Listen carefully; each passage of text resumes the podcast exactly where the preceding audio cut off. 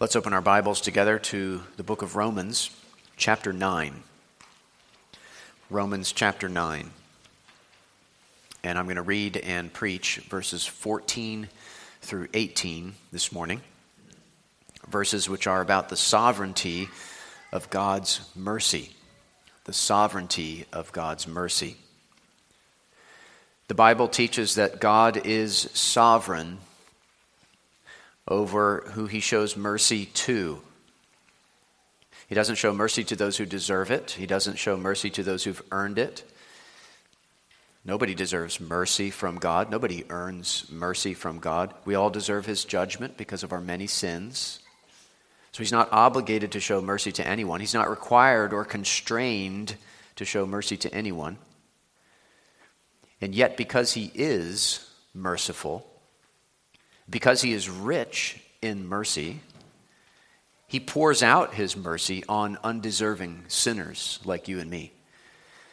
But he is sovereign over which undeserving sinners he pours out his mercy upon. I will have mercy on whom I have mercy, as it says in our passage, quoting again Exodus 33, as Pastor Deckard referred to in the service earlier. So that's what Paul's going to talk about in the verses we have before us this morning. He's going to talk about the sovereignty of God's mercy. And let me just say here at the beginning that we are in the deep end of the pool. So if at any point you start to feel a little panicked because your feet can't touch the bottom, that's okay. None of our feet can touch the bottom of these mysteries. But let's remember together that this is our God that we're talking about. And we know that He's good, and we know that He's just in all that He does. And this is His word we are listening to. We know His word is true and it is trustworthy. We want to try our best to understand it. Of course, we want to submit to it and receive it and allow it to shape our thinking and even to correct our thinking wherever that may be needed. And we can trust the Lord to help us, to keep us safe, to keep us afloat as we navigate these depths together. So let's pray now that He would help us, and then we'll begin. Let's pray. Our God, we thank you for the sovereignty of your mercy. We know that you are God and we are not. And we know that you are good and that you are just and that you are right in all you do. And we thank you that by your gracious will alone, we are recipients of your mercy through Christ. And we pray that as we try to understand these verses this morning, that you would help us, give us understanding, give us open minds and open hearts, so that we can receive your word with humility, so that we can take in your word with gladness. We ask in Jesus' name, amen. Romans chapter 9, reading verses 14 through 18. This is God's word. What shall we say then? Is there injustice on God's part? By no means. For he says to Moses, I will have mercy on whom I have mercy, and I will have compassion on whom I have compassion. So then, it depends not on human will or exertion, but on God who has mercy. For the scripture says to Pharaoh, For this very purpose I have raised you up, that I might show my power in you, and that my name might be proclaimed in all the earth. So then, he has mercy on whomever he wills, and he hardens whomever he wills. Three points we'll consider as we look into these verses together. Number one, justice in verse 14. Number two, mercy in verses 15 and 16. And number three, sovereignty in verses 17 and 18. Verse 14 is about God's justice. Look again at what Paul says there in verse 14. What shall we say then? Is there injustice on God's part? By no means. In other words, in light of everything he's just said about God choosing Jacob and not Esau, even though they were not yet born and had done nothing either good or bad, In light of that, what shall we say then? Is there injustice on God's part? Was it unjust for God to choose Jacob and not to choose Esau? Paul says, by no means. No, it wasn't unjust for God to do so. And he's going to go on to give the reason why it wasn't unjust in the next verse, essentially because God was showing mercy, and also that's his prerogative as God. We'll look at that under our second main point in just a minute. But first, I want us to consider just a few things regarding God's justice, as it's mentioned here in this verse. Two things briefly. Number one, God is just.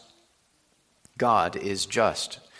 The justice of God is an attribute of God taught clearly in the Word of God. Like here in verse 14, is there injustice on God's part? By no means. So God is just.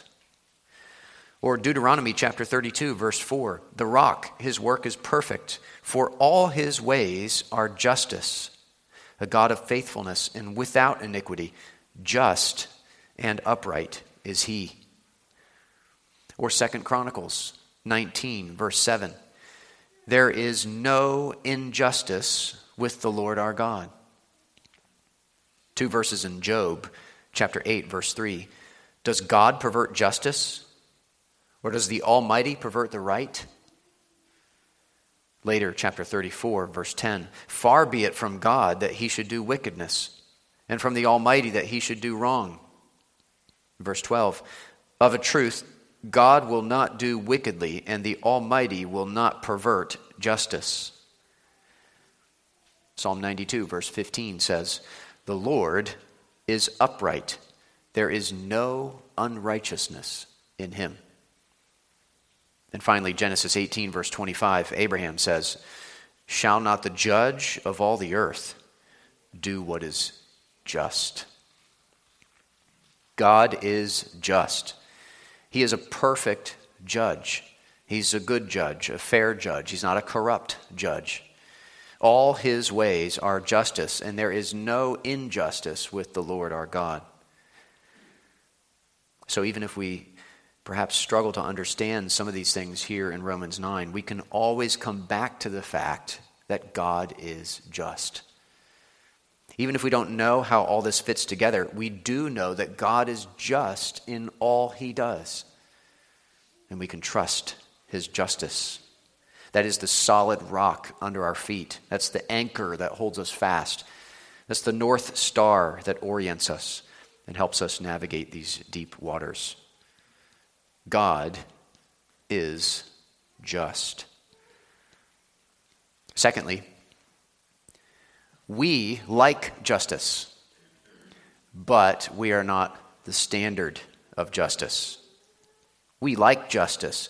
We, we have an instinctive desire for justice. We don't like when things are unjust. And that's partially, at least, because we are made in the image of a just God.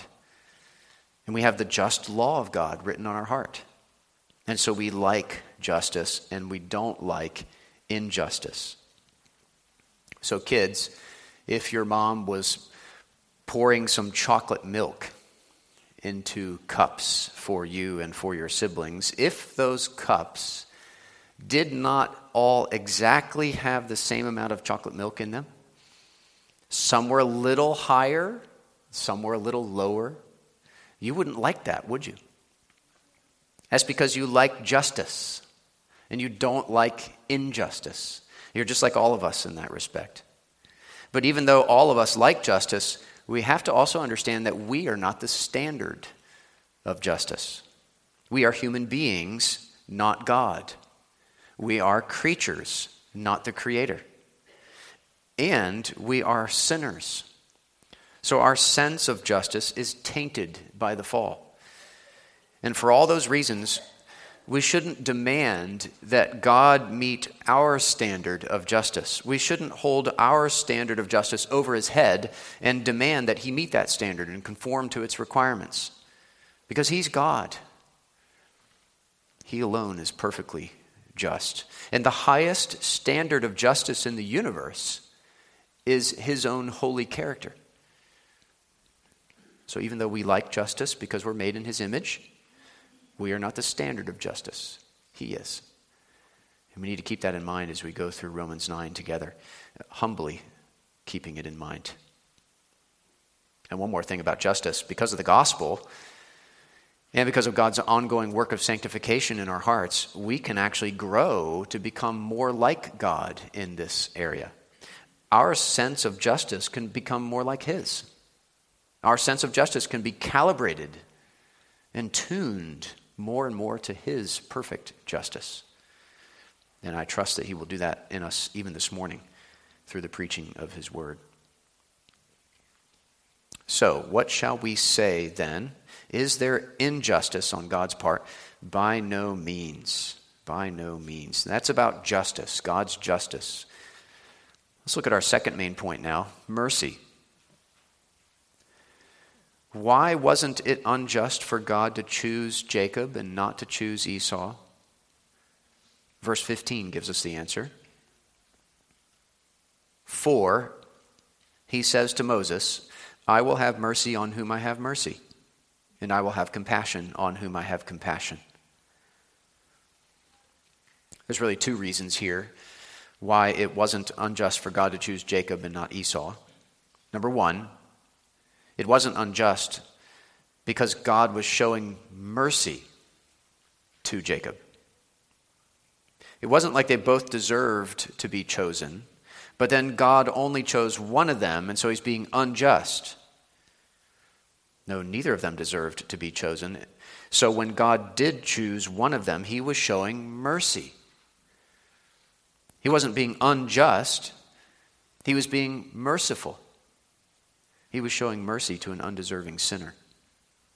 Again, if they both deserved to be chosen, then for him to choose one and not the other would be unjust because he'd be giving one what he deserves, but then withholding from the other what he deserves. But if neither of them deserve to be chosen, and yet he chooses one of them, he's not being unjust, he's showing mercy.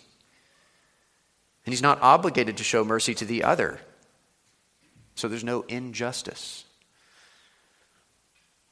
This is true with regard to all people, not just Jacob and Esau. All mankind is running away from God. We're all fallen in Adam. We're all in rebellion against God. We've spat in his face, we've turned our backs on him, and we're running away from him as far and as fast as we possibly can.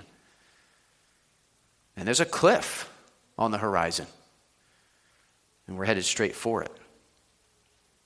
If God, in his grace, reaches out and turns some people around, is he being unjust?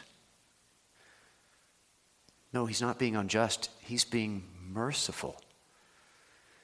He's only being unjust if we all deserve to be rescued from going over the cliff. But none of us deserve to be rescued. None of us even want to be rescued until he changes our hearts.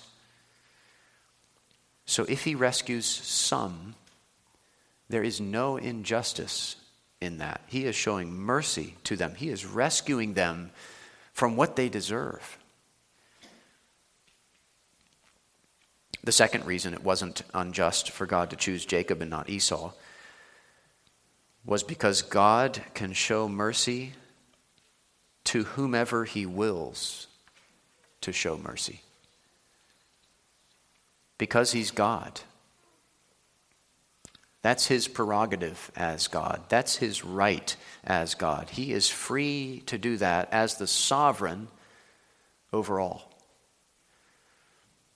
And I think that's really the main point of the reference in verse 15, which again is a reference to Exodus 33 that Deckard read for us earlier. For he says to Moses, I will have mercy on whom I have mercy, and I will have compassion on whom I have compassion. That is, I will have mercy and compassion on whomever I choose to have mercy and compassion. I notice, by the way, as just a side note here, that Paul appeals to Scripture to the Word of God to answer the question of whether or not it was unjust for God to choose Jacob and not Esau. He doesn't appeal to some other standard of justice, to some external standard of justice. He appear, appeals to the ultimate standard of justice, the written word of God. And he's saying to his readers, to the readers of this letter, what I'm telling you is consistent with what God has already told you back in Exodus 33. There's no injustice in this, for as God said to Moses, I will have mercy on whomever I choose to have mercy. Again, we have to keep in mind nobody deserves mercy. And mercy comes from God. So God has the right to show mercy to whomever he chooses. It's his mercy, after all. And he has the right to give it freely to whomever he wills. Sort of like a rich benefactor paying for a death row prisoner's release, if you could do that. It's the benefactor's money.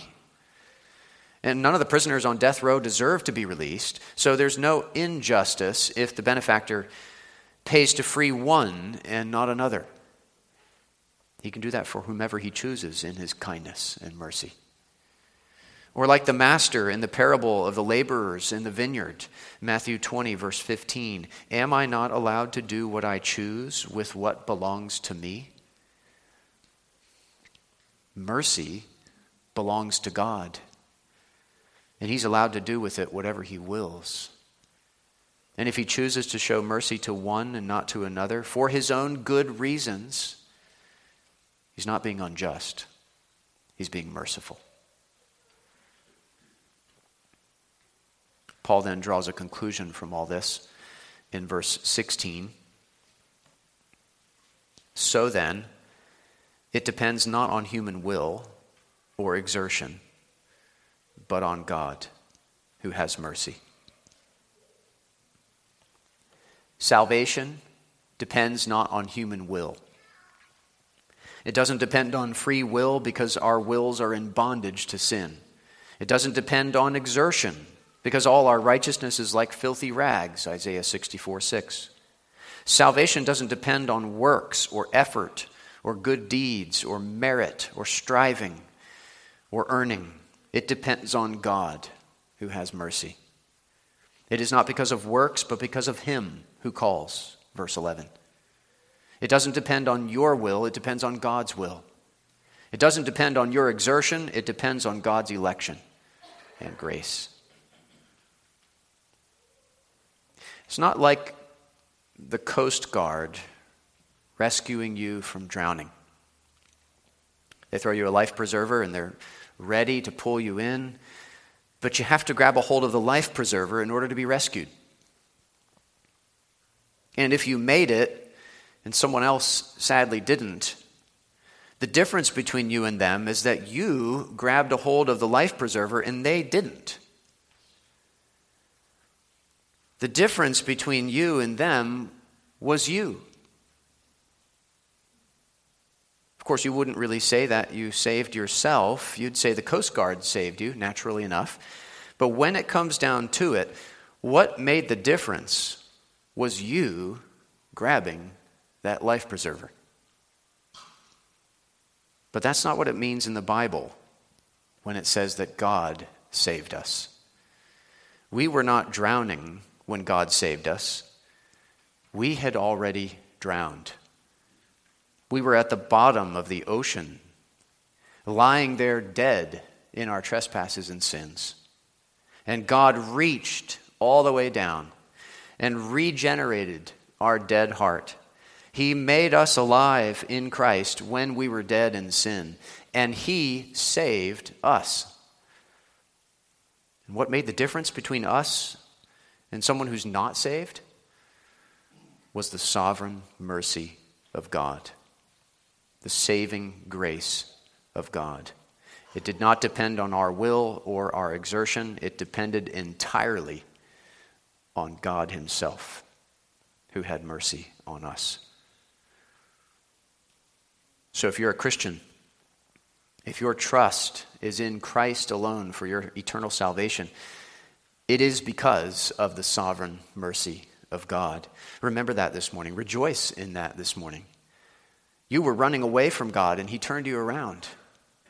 You were on death row and He paid for your release. You were drowned and dead at the bottom of the ocean, and he made you alive.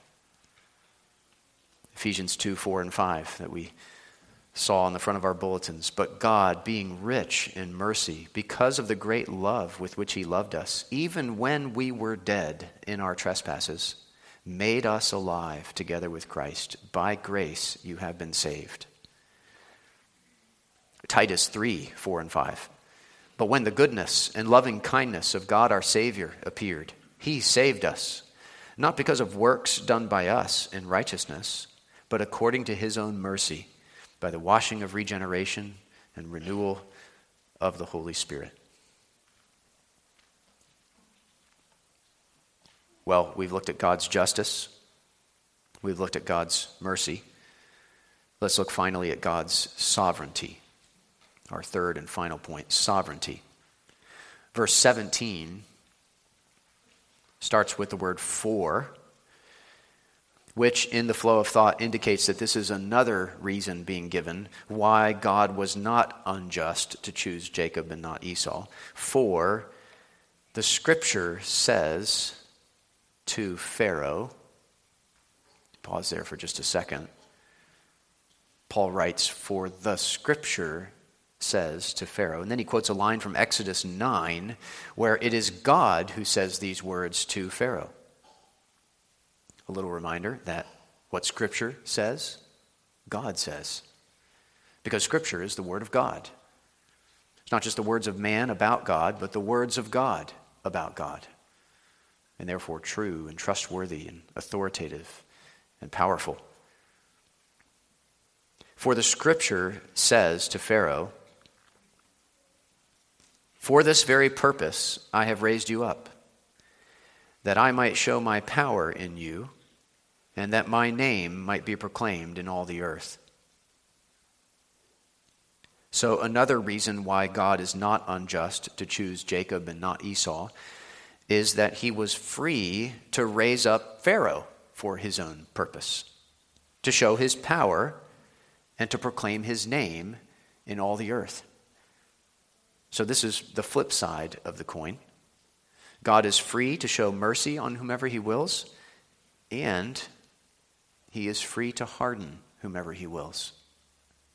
Again, because he is God. He is the potter, and we are the clay. He is the author, and we are the characters in the story. We are real characters, and we make real choices and are responsible for those choices. The Bible's very clear about that, too. But we are not the author. God is the author. We see some of this in Exodus 9 itself. Let me encourage you to turn back to Exodus chapter 9 for a moment, if you would. Exodus 9. I want to read some of the verses around verse 16, which is the verse Paul quotes here. Exodus chapter 9. This is between plague 6 and 7 of the 10 plagues. And I want to read starting in verse 13 in Exodus chapter 9. Verse 13. Then the Lord said to Moses, Rise up early in the morning and present yourself before Pharaoh, and say to him, Thus says the Lord, the God of the Hebrews, Let my people go, that they may serve me. For this time I will send all my plagues on you yourself, and on your servants and your people so that you may know that there is none like me in all the earth. For by now I could have put out my hand and struck you and your people with pestilence, and you would have been cut off from the earth. But for this purpose I have raised you up, to show you my power, so that my name might be proclaimed in all the earth. You are still exalting yourself against my people, and will not let them go. Behold, about this time tomorrow I will cause very heavy hail to fall such as never has been in Egypt from the day it was founded until now. Now, therefore, send, get your livestock and all that you have in the field into safe shelter, for every man and beast that is in the field and is not brought home will die when the hail falls on them. Then whoever feared the word of the Lord among the servants of Pharaoh hurried his slaves and his livestock into the houses. But whoever did not pay attention to the word of the Lord left his slaves and his livestock in the field. And the story goes on from there. God says to Pharaoh, For this very purpose, I have raised you up. God raises up kings and removes kings. Daniel chapter 2, verse 21. There is no authority except from God, and those that exist have been instituted by God. Romans 13, verse 1. Good for us to remember, especially when we have a midterm election coming up, an important election. Of course, we should be good citizens who engage in the political process by voting according to our biblically informed conscience, but we should do so humbly, recognizing that it is God who casts the deciding vote according to his unsearchable judgments and inscrutable ways. God is the one who raises up kings and remove removes kings. For this very purpose I have raised you up, that I might show my power in you. God showed his power both in the salvation of his people and in the judgment of Pharaoh's people. He showed that the God of heaven was more powerful than the most powerful man on earth. That I might show my power in you, and that my name might be proclaimed in all the earth. That's exactly what happened. For example, Joshua 2, verses 8 through 10. Before the men lay down, Rahab came up to them on the roof and said to the men, I know that the Lord has given you the land, and that the fear of you has fallen upon us, and that all the inhabitants of the land melt away before you. For we have heard how the Lord dried up the water of the Red Sea before you when you came out of Egypt. God's name was proclaimed in all the earth, in all that he did to rescue his people from slavery in Egypt. And his name continues to be proclaimed in all the earth every time these stories are read.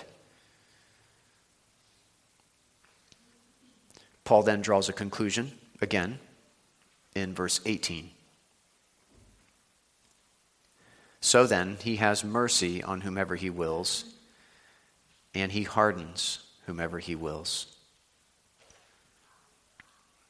Again, this is the flip side of the sovereignty coin.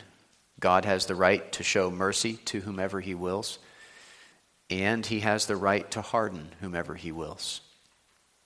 And that is what he did with Pharaoh. It's interesting, if you look through the book of Exodus, there are several passages that talk about the hardening of Pharaoh's heart there are 20 passages to be exact. And I won't read all of them to you, but there are basically three different kinds of passages. Uh, let me read a sample of each kind. First, there are declarations God makes about hardening Pharaoh's heart. Declarations that he makes. For example, Exodus chapter 4, verse 21. And the Lord said to Moses, when you go back to Egypt, see that you do before Pharaoh all the miracles that I have put in your power, but I will harden his heart so that he will not let the people go. There are multiple declarations along those lines. If you want to look up the other ones, you can write them down quickly. There's chapter 7, verse 3, and chapter 14, verse 4. Then there are several descriptions of God actually hardening Pharaoh's heart. Descriptions of that. For example, chapter 9, verse 12. But the Lord hardened the heart of Pharaoh, and he did not listen to them, as the Lord had spoken to Moses. Other descriptions are chapter 7, verse 13, verse 14, and verse 22, chapter 8, verse 19, chapter 9, verse 7, and verse 35, chapter 10, verse 1, verse 20, and verse 27, chapter 11, verse 10, and chapter 14, verse 8. Those are all declarations or rather descriptions of God hardening Pharaoh's heart. First declarations, then descriptions. Finally, there are denunciations. Denunciations of Pharaoh for hardening his own heart. For example, chapter 9, verse 34. But when Pharaoh saw that the rain and the hail and the thunder had ceased, he sinned yet again and hardened his heart, he and his servants. Let me just read the other two, chapter 8, verse 15. But when Pharaoh saw that there was a respite, he hardened his heart and would not listen to them, as the Lord had said. And verse 32 But Pharaoh hardened his heart this time also and did not let the people go. So there are declarations that God would harden Pharaoh's heart. There are descriptions of God hardening Pharaoh's heart. And there are denunciations of Pharaoh for hardening his own heart. Looking at it from below, Pharaoh hardened his own heart. Looking at it from above, God hardened Pharaoh's heart. You have divine sovereignty and human responsibility both at play here. And listen to what John Murray wrote about this. The hardening, it should be remembered, is of a judicial character.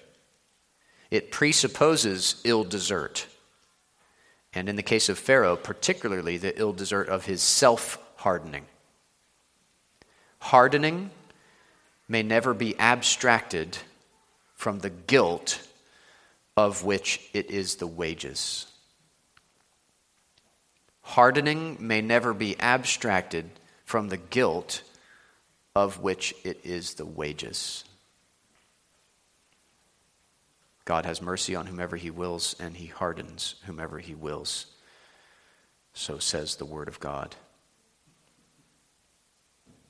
And as we draw to a close this morning, remember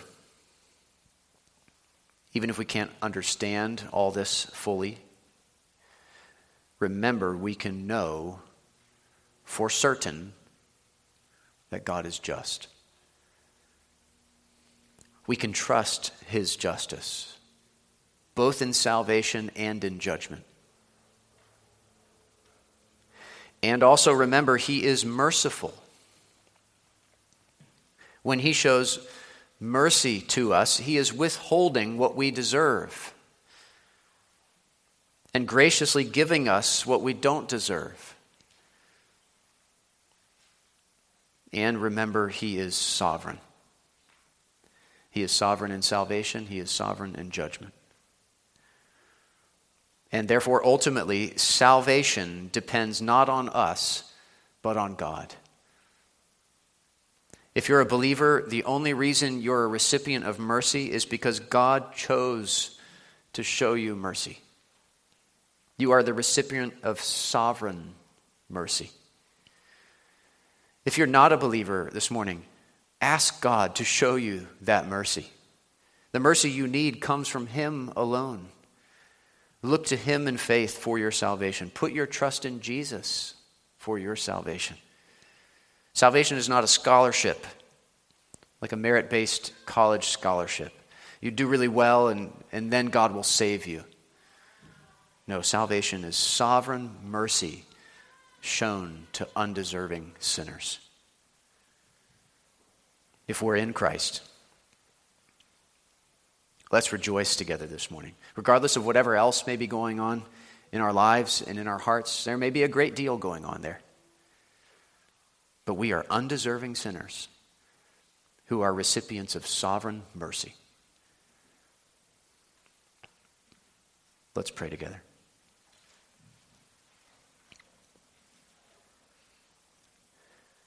Lord God, we pray that you would help us to rejoice in you, in the sovereign mercy you have shown to us in saving us from our sin. Help us to trust you with the things we don't fully understand. Your ways are higher than our ways, and your thoughts are higher than our thoughts. And we know that your ways and your thoughts are just and wise and good.